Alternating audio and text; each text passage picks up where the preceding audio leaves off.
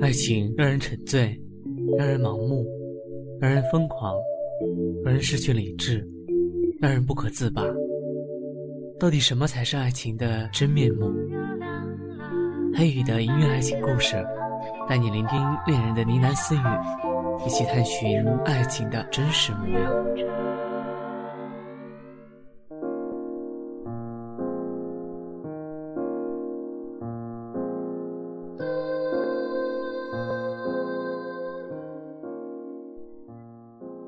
既不回头，何必顾忌？既然无缘，何须誓言？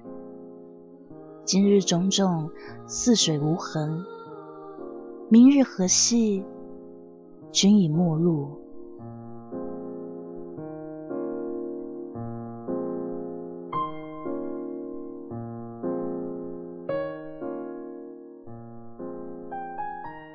相传，黄泉路上会经过一座桥。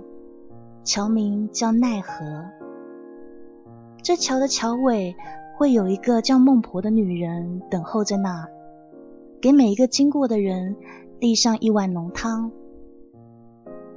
日复一日，这孟婆的汤就有了另一个名字，叫忘情水。凡是喝过这孟婆汤，也就是忘情水的人，就会忘却今生的记忆，今生所羁绊的事情。接着了无牵挂的进入轮回道，开始下一世的轮回。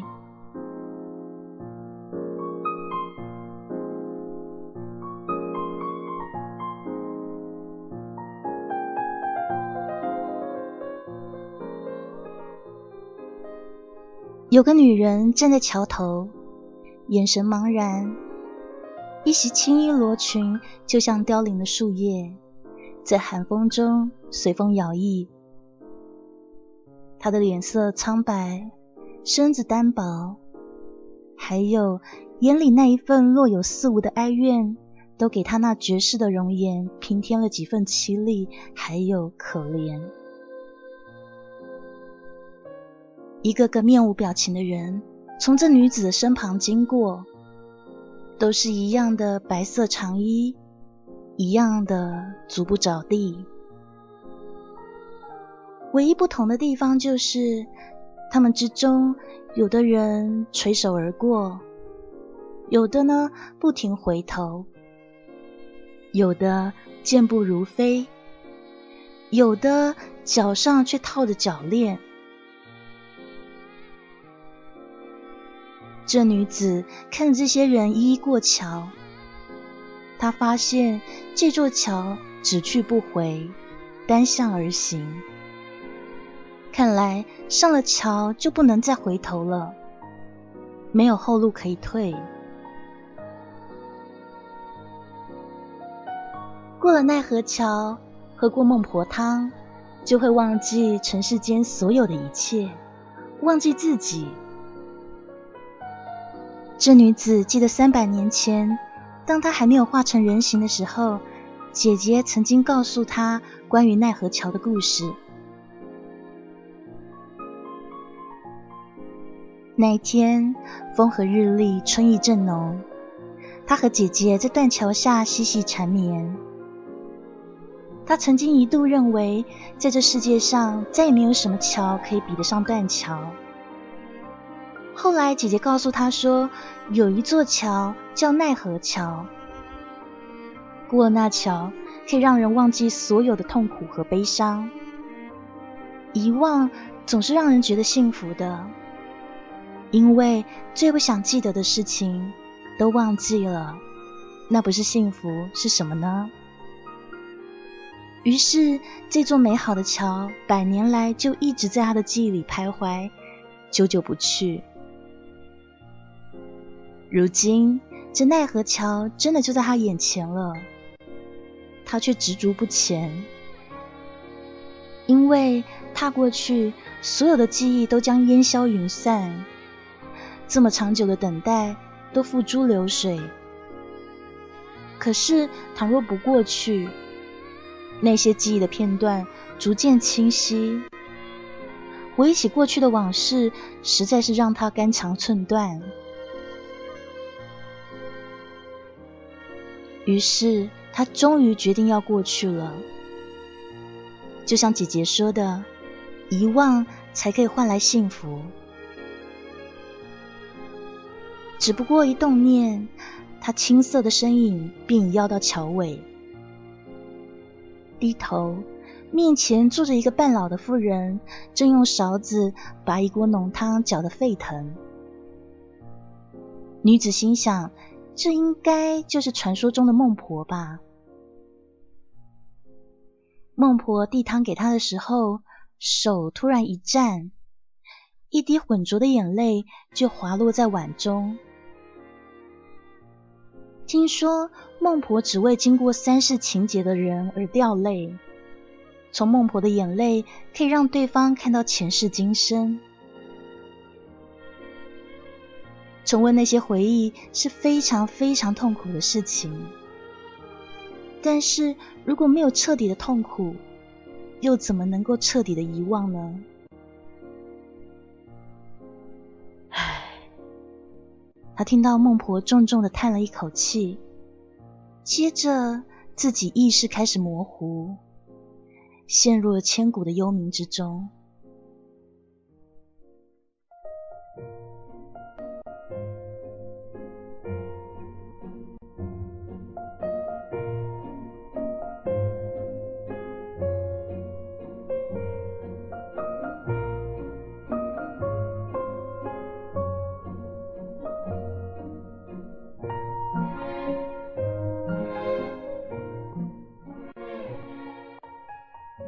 西汉末年，匈奴为患，楼兰国是一个常年受匈奴侵犯的小国。楼兰王迫于匈奴的淫威，抵抗无效，只得采取和亲政策，每隔十年就献上一名公主和亲。在楼兰国后宫的一处，红木雕刻的宫阙，白玉所堆砌的走廊庭院。奢侈而浮华，但却又隐隐透露着空寂，还有凄凉。宫廷楼阁、锦衣玉食，丝毫不能让这个女孩快乐。锦绣宫中，只有这一潭天蓝的湖水是她所爱的。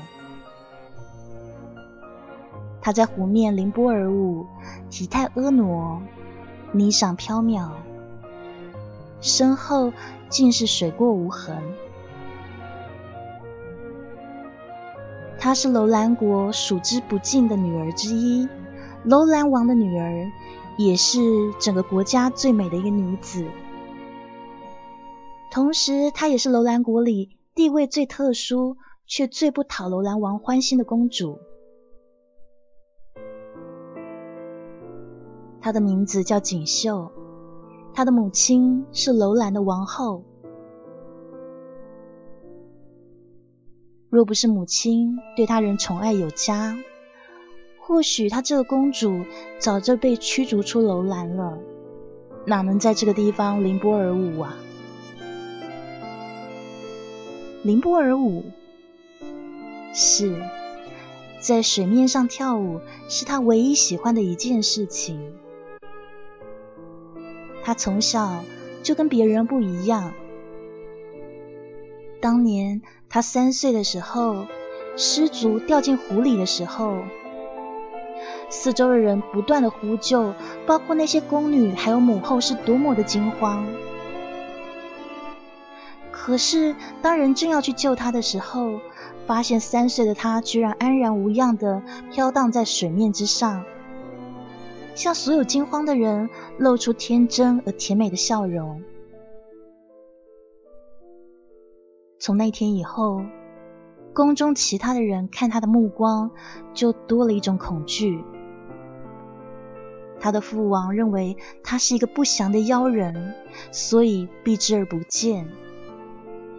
他的母后虽然常常来锦绣宫为他买一些东西，添置一些绫罗绸缎、翡翠珠钗，可是还是掩饰不了眼神里的怀疑以及畏惧。十六个春华秋实，十六个年头，他就在锦绣宫中黯然度过。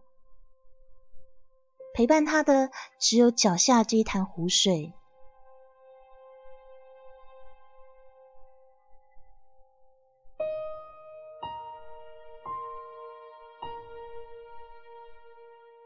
昨天夜里，父王这么多年来第一次踏进他的锦绣宫。他受宠若惊的行了跪拜之礼以后，父王就迫不及待的宣布了来意。原来和匈奴的十年之约又到了，在必须派送一名公主前往和亲的情况下，他这个皇后所生，但是又非常不受宠的锦绣，就变成理所当然的人选。于是，在一些形式上的封授仪式后，她就成了和亲公主。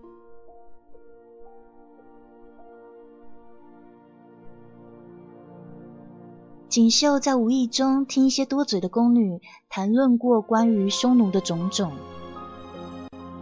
在她的印象中，匈奴好像是一个非常残暴的民族，历代的匈奴王都荒淫无道，尤其是现在的王浑邪单于更是凶残。锦绣想一想，算了，淡然的笑了。其实嫁和不嫁对他来说并没有什么分别，只不过是换了个牢笼，换了个囚禁他的方式而已。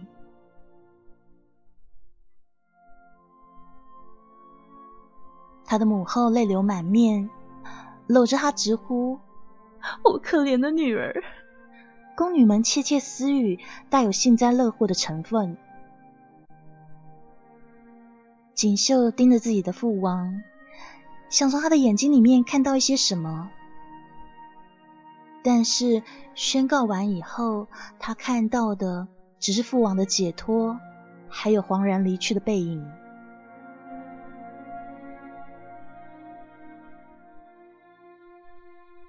漫无人烟的荒漠，可以听到远处风卷狂沙的呼声，如歌如泣。快要抵达匈奴的都城了。锦绣掀开车帘，再一次眺望这荒凉的大漠。今天是他十六岁以来第一次的远行，没想到也是最后的一次。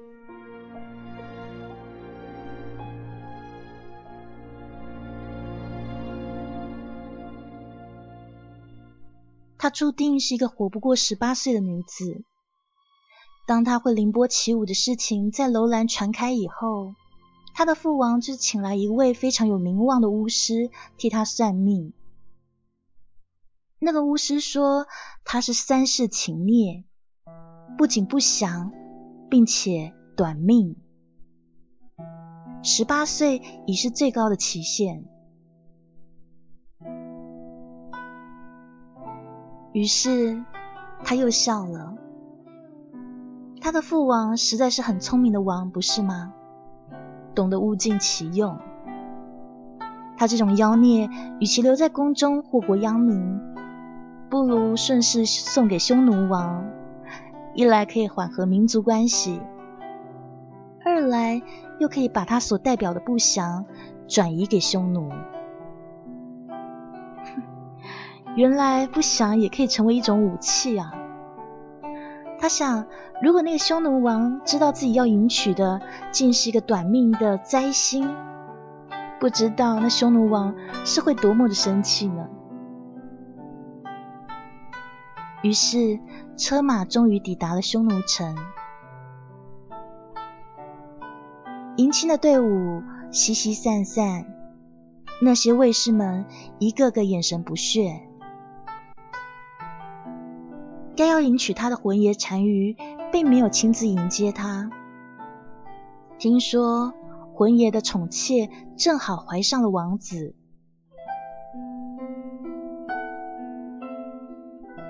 匈奴的都城没有像楼兰那样的秀丽婀娜，没有那么的华丽，但是在天地之间独独霸气横秋。七天的斋戒沐浴以后，他终于见到那一位众人口中的魔鬼——魂爷单于。一个很高大的男子出现在他的面前，蓝色的眼睛就像深邃的湖水。看着那人的眼睛，他突然很想凌波而舞。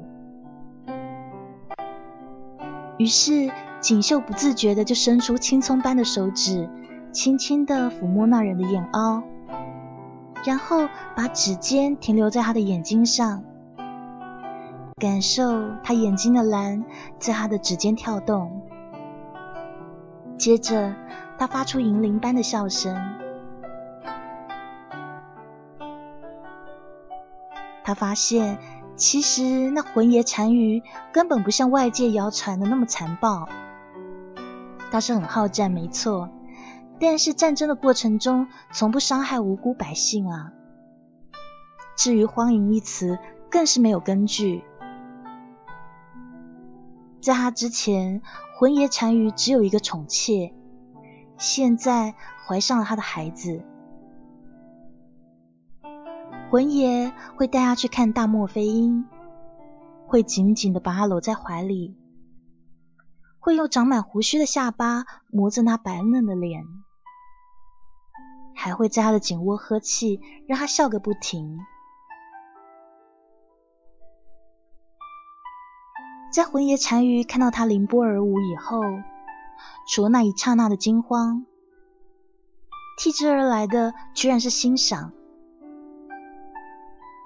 他喜欢站在岸边，看着自己的女子在水面上跳舞。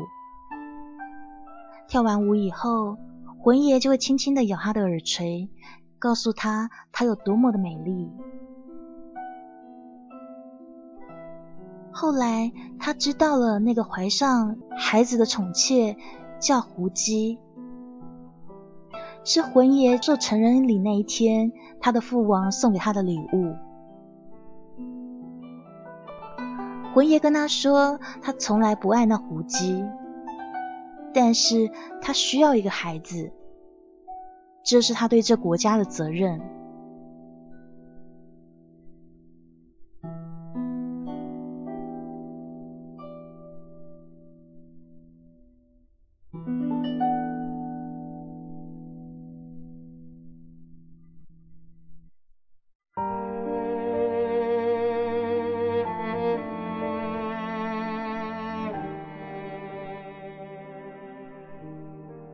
当胡姬来找他的时候，锦绣从他的记恨的眼神里面已经看出了点什么，但是他没有想到胡姬会在推他的时候故意把自己弄倒。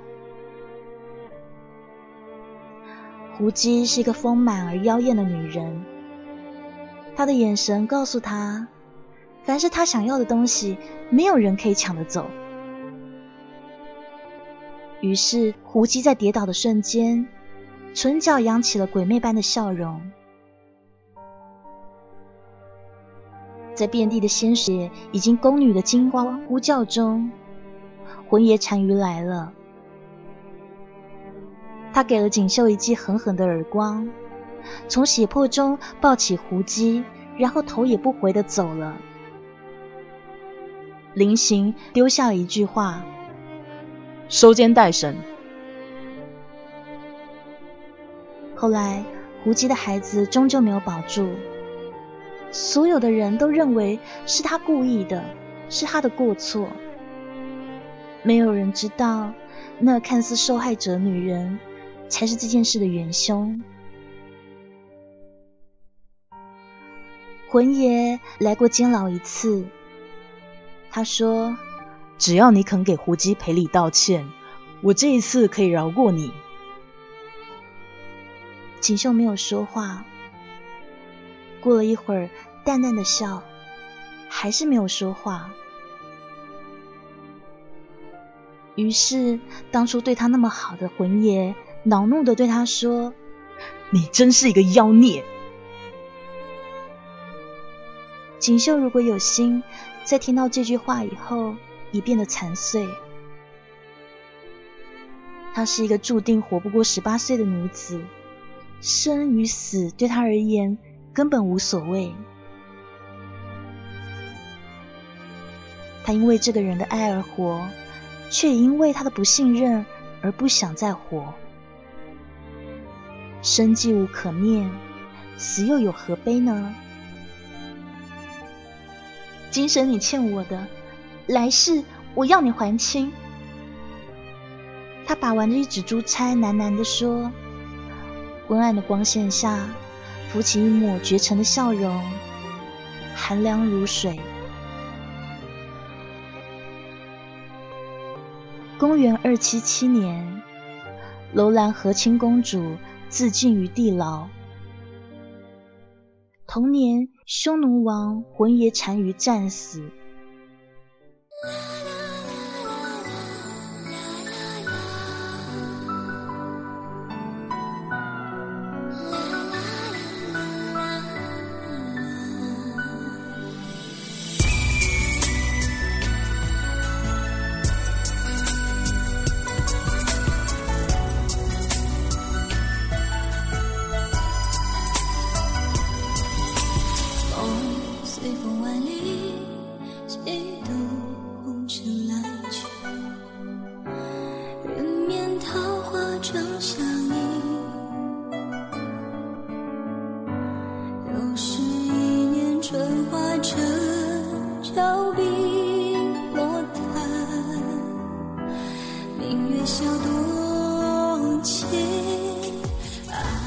你现在听到歌曲来自董贞的《相思印》。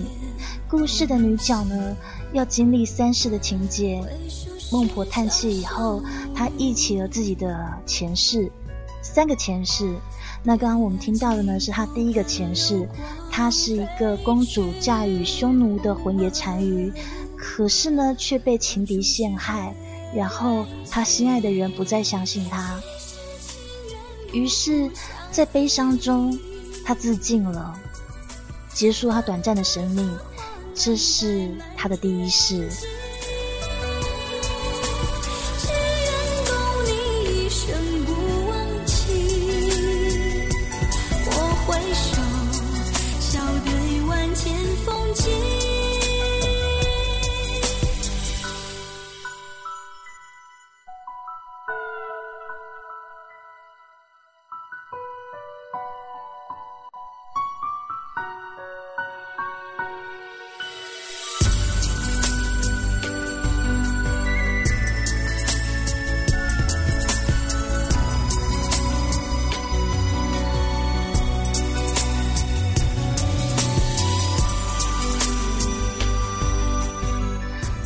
这女主角第一世，她遭受了自己心爱的人的不信任，含冤而死啊。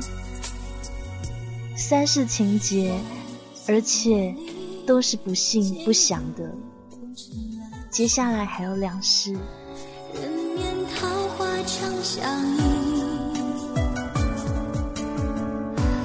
又是一年春花成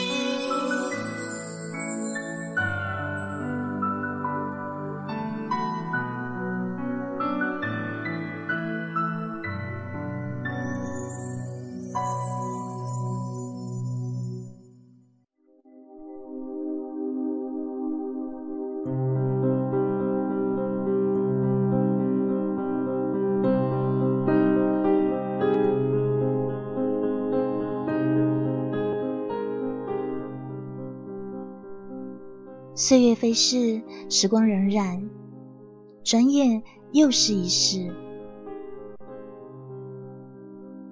唐代宗大历初元，安史之乱就像一场噩梦。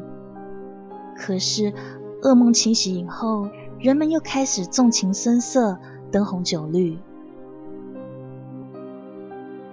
长安城内夜夜笙歌，繁华依旧。霍小玉这个名字在京城内外可说是无人不知，无人不晓。京城有三奇，歌妓霍小玉便是其中之最。一个武将的遗女，却遗落青楼，美艳不可方物。但只爱低头吟诗作乐。十六岁的芳龄就已艳名远播，引来非常多的贵族富绅尾随其后，挥洒千金，但求一夜欢愉。可这名女子却不为金钱豪权，言明自己卖艺不卖身。如此的女子，怎能不称奇呢？她的天性孤傲，但是又是受生活所逼，不得已流落青楼。他宁可红颜独老，孤独一生，也不想谄媚于达官贵人，获得一时风光。他常常靠窗而立，身影娉婷，绝世的笑颜将为谁人展开呢？他总是觉得冥冥之中。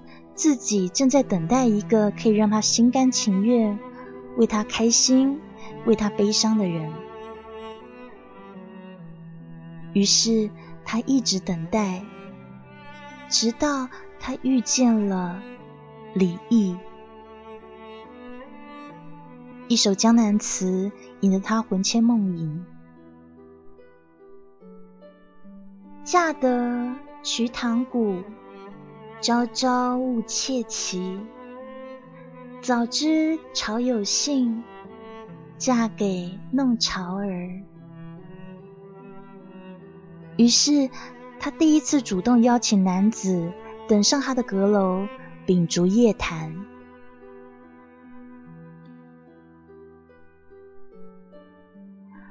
霍小玉还有李毅，一个孤芳自赏，傲骨寒霜。一个风流多情，才华洋溢，两个人相谈甚欢。霍小玉决定让他留宿的时候，就决心今生今世非君不嫁。后来他们一起生活的两年，是他一生中最快乐的时光。但是快乐总是短暂的。两年后，他心爱的人被朝廷授职正县主簿，官爵的加身也就意味着他们必须短暂的分离。临别的时候，李毅望着霍小玉绝世的容颜，信誓旦旦的许下誓言：明春三月迎娶佳人，正县团聚，永不分离。霍小玉的冰雪聪明，让他预感到了这份结局不会尽如他的意，但是他还是愿意跟命运做赌注。他凄楚一笑，对他说：“人世间的事情，又有谁能够说得清呢？等你高官进爵时，身边不乏绝世美女，到时候你今天的誓言就会变成过眼云烟。”我不求你一世的允诺，我只要能够在你身边，在你三十岁之前能陪在你身边，那就够了。你三十岁以后，我愿意削发为尼，不再过问你的任何事情。于是，霍小玉看着心爱的人远去的背影，轻叹了一声：“不要负我。”可是，接下来一等就是一年。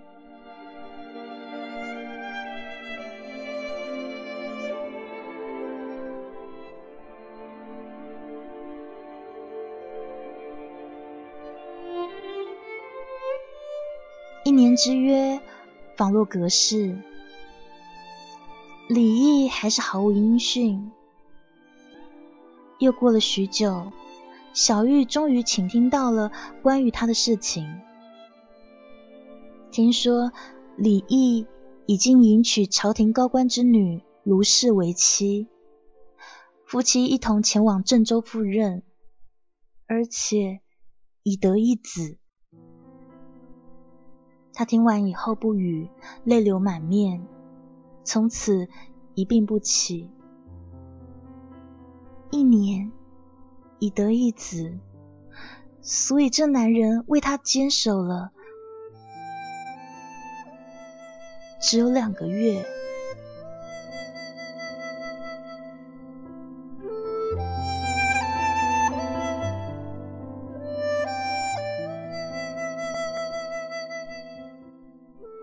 再一次见到李毅。是因为有一个自称李十郎的黄袍道人，不知道为了什么缘故，硬将李毅绑来他面前的缘故。红颜憔悴，相对无言。李毅看到霍小玉清瘦的脸颊，悲切的告诉他：“李毅说，当初并非他负心，而是那卢氏。”在他到他爹上拜见的那一晚，命人在他的酒中下了迷药。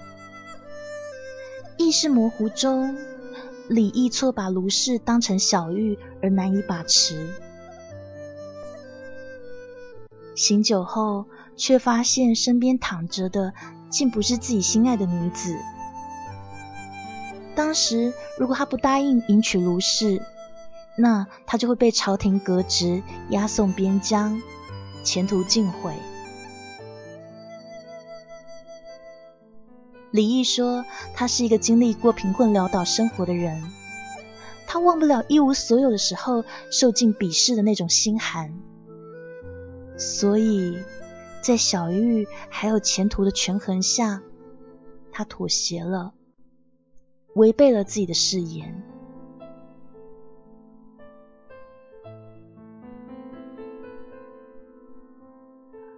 霍小玉心碎至极，摇摇起身，把一个茶杯摔到地上，表示事已至此，覆水难收。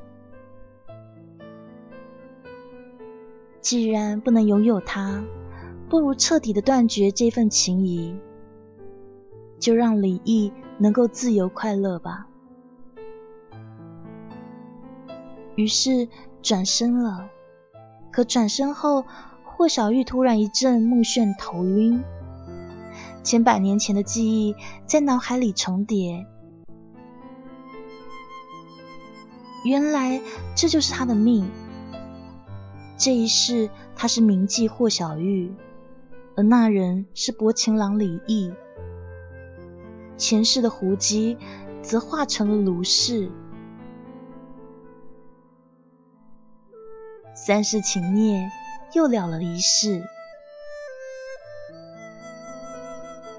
当霍小玉摔杯明志以后，她突然倒在地上，一代美人香消玉殒。当霍小玉的死讯传出以后，长安街头有人传出这样的诗句：“一代名花付落英。”痴心狂自恋诗人，何如嫁与黄山客？白马方交共踏春。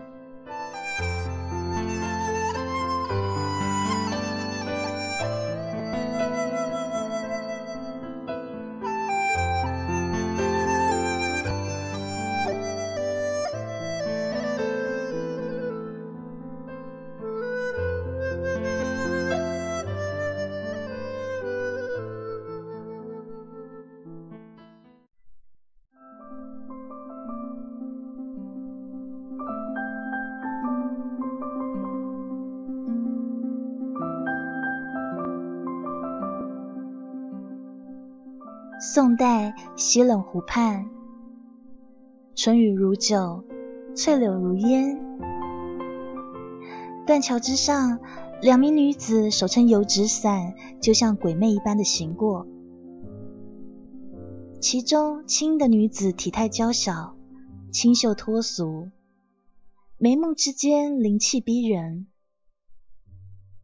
而她身旁的白衣女子却体态妖娆，神色举止散发着一股狐媚。姐姐，我们为什么一定要来西湖啊？青衣女子闪动着灵秀的眸子，天真的问了身旁的白衣女子。白衣女子笑而不答，隐隐的在神色间透露了一种莫名的诡异。青衣女见姐姐不回答她的问题，只好暗自嘀咕：从他有意识以来，姐姐就一直陪他身边。他不知道姐姐是从哪来的，又为什么在这，只知道姐姐的道行比他深，而且这段时间以来一直在人间寻觅。姐姐在寻觅的到底是什么呢？到现在他还是不知道。百年前，他是猎人手中一条垂死的青蛇。本应该被剥皮削骨，成为一道美食，后来却被姐姐所救，并教他怎么修炼。他记得他第一次可以幻化成人形的时候，在月光之下，浑身冰莹透明。于是他和姐姐便相拥在一起，互相抚摸嬉戏。他常常用舌头轻舔姐姐的脸颊，以此为乐。有一次玩的正兴起的时候，当他舔到姐姐的脸上的时候，突然间舌头一麻，有一种咸咸的、苦苦的感觉。他仰着头，看见姐姐的眼角闪烁着几滴透明的水粒。姐姐告诉他：“这是眼泪。”他不会流泪，因为他不知道什么是情。他只知道有一个人不可以失去，就是姐姐。他也不知道为什么，一见到那许官人，就全身上下的不舒服。蛇的本能告诉他，这是一个会改变他和姐姐命运的人，但是他还是没有办法，他无力阻止姐姐跟那许官人的相识、相恋以及结合。姐姐和许官人拜堂的那一天，雷电交加，看来人与蛇的结合是天所不容的。他为了阻止姐姐，不惜运用法力跟姐姐在雷电中大战，结果他被打倒了在地上，原形毕露。当时姐姐悠悠的对他说：“我期盼了百年，等待着我今生该等的人，等他来爱我。等了这么久。”我终于等到他了，所以无论是谁，我也不许他破坏我的幸福，即便是你，小青。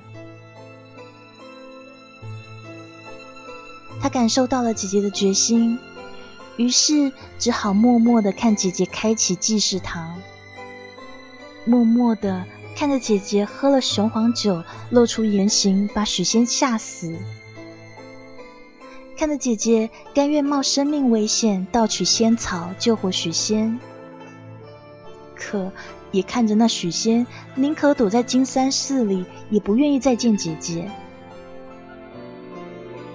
以及看着现在自己为了逼许仙出金山寺而水漫金山，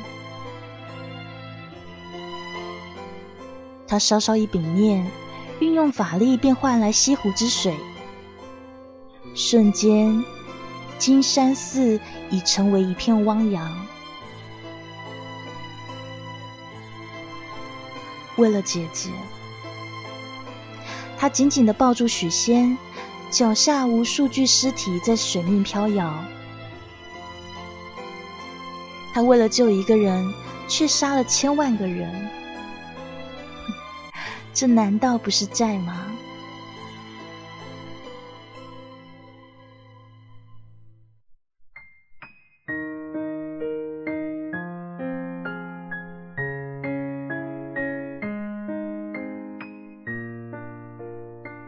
他想起了楼兰的画水无痕，想起了匈奴的大漠飞鹰。想起了唐时的覆水难收，原来这一世他是小青，而他喜欢的那人是白素贞，胡姬却是许仙。一滴清泪从小青的眼角滑落，他并非无情，只是爱错了一个人。一痛就是三生，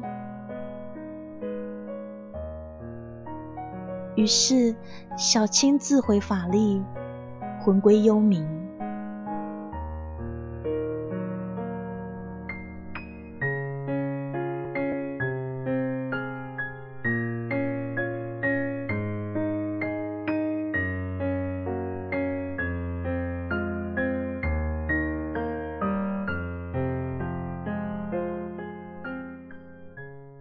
是情情愿愿，肝肠寸断，蓦然回首，就像昙花一现。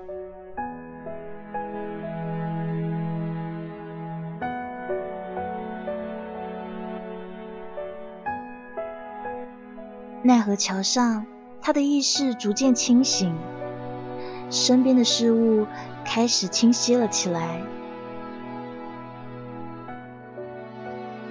奈何桥上。只向一个方向走的人依然络绎不绝。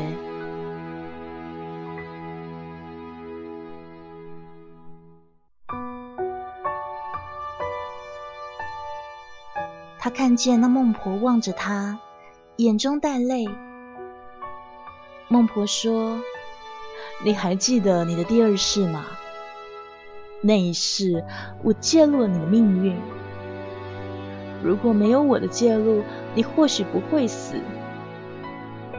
那个将李毅捉到你身边的黄袍道人，就是我一时多管闲事幻化而成的。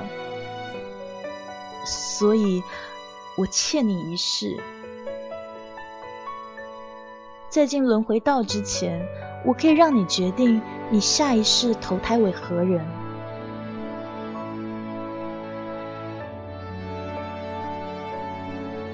女子轻轻的摇头。这一次，她是真正的甩开了这么多年的爱恨情仇，无所求。孟婆说：“我必须还你一世啊！”他想了想，最后淡淡的对孟婆说：“如果……”非要让我决定下一世，那么让我做他的影子吧，无欲无求，却又可以终身相伴，永不离分。说完，女子端起了一碗浓浓的孟婆汤，一饮而尽。过了奈何桥，喝过孟婆汤。就会忘记尘世间所有的一切，忘记自己。青丝如梦，